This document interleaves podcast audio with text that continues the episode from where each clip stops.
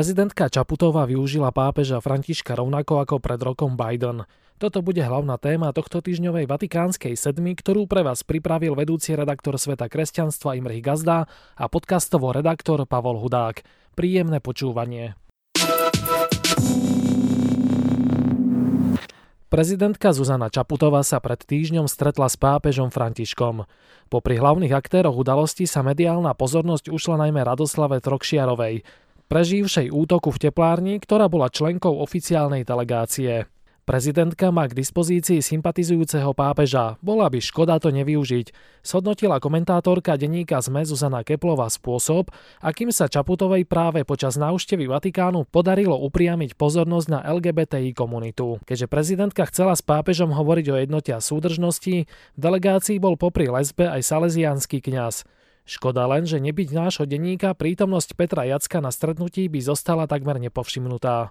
Samozrejme nielen slovenskí, ale aj ďalší svetoví politici sa snažia stretnutie so Svetým Otcom využiť na podporenie svojej agendy. Istým spôsobom tak zneužívajú diskretnosť stretnutia medzi štyrmi očami, na ktorom je navyše prítomný iba tlmočník a takým tlačové stredisko Svetej stolice po skončení vydá len krátke všeobecné vyhlásenie, politici sa postavia pred novinárov, aby informovali, o čom sa s pápežom zhovárali. Napríklad americký prezident Joe Biden sa pred rokom pochválil, ako ho František povzbudil, že je dobrým katolíkom a naďalej môže pristupovať ku svetému príjmaniu. Stalo sa to práve v čase, keď medzi americkými biskupmi opäť raz kulminovala debata, či môžu pročojsť politici ako Biden či Pelosiova príjmať Eucharistiu. Podobne Zuzana Čaputová po skončení stretnutia pred novinármi zopakovala obľúbený narratív o dobrom pápežovi a zlých biskupoch, keď vyhlásila, že cirkev nerozlišuje, cirkev príjma všetkých ľudí.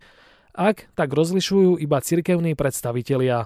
A jedným dýchom dodala – to je jeden z výrokov svätého Otca. Možno by za vatikánskymi múrmi stálo za zváženie, či hlava cirkvy potrebuje toľkých hovorcov. Najmä keď hranica medzi interpretáciou, nadinterpretáciou a dezinterpretáciou je neraz ušia ako brána do neba.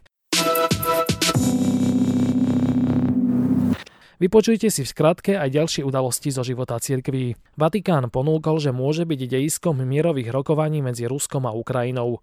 Musíme sa sami seba spýtať, či robíme všetko preto, aby táto tragédia skončila, vyhlásil vatikánsky štátny sekretár Pietro Parolin.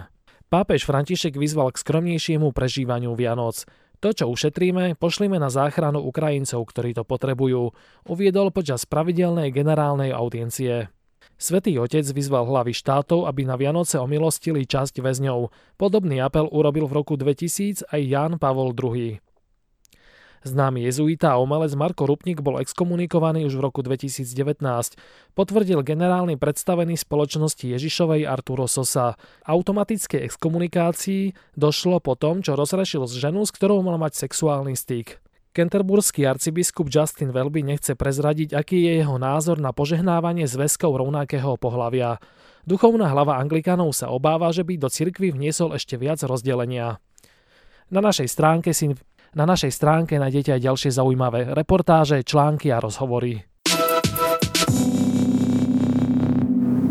Knižnú bodku za tohto týždňovou Vatikánskou sedmou dá kniha kňaza z východného Slovenska.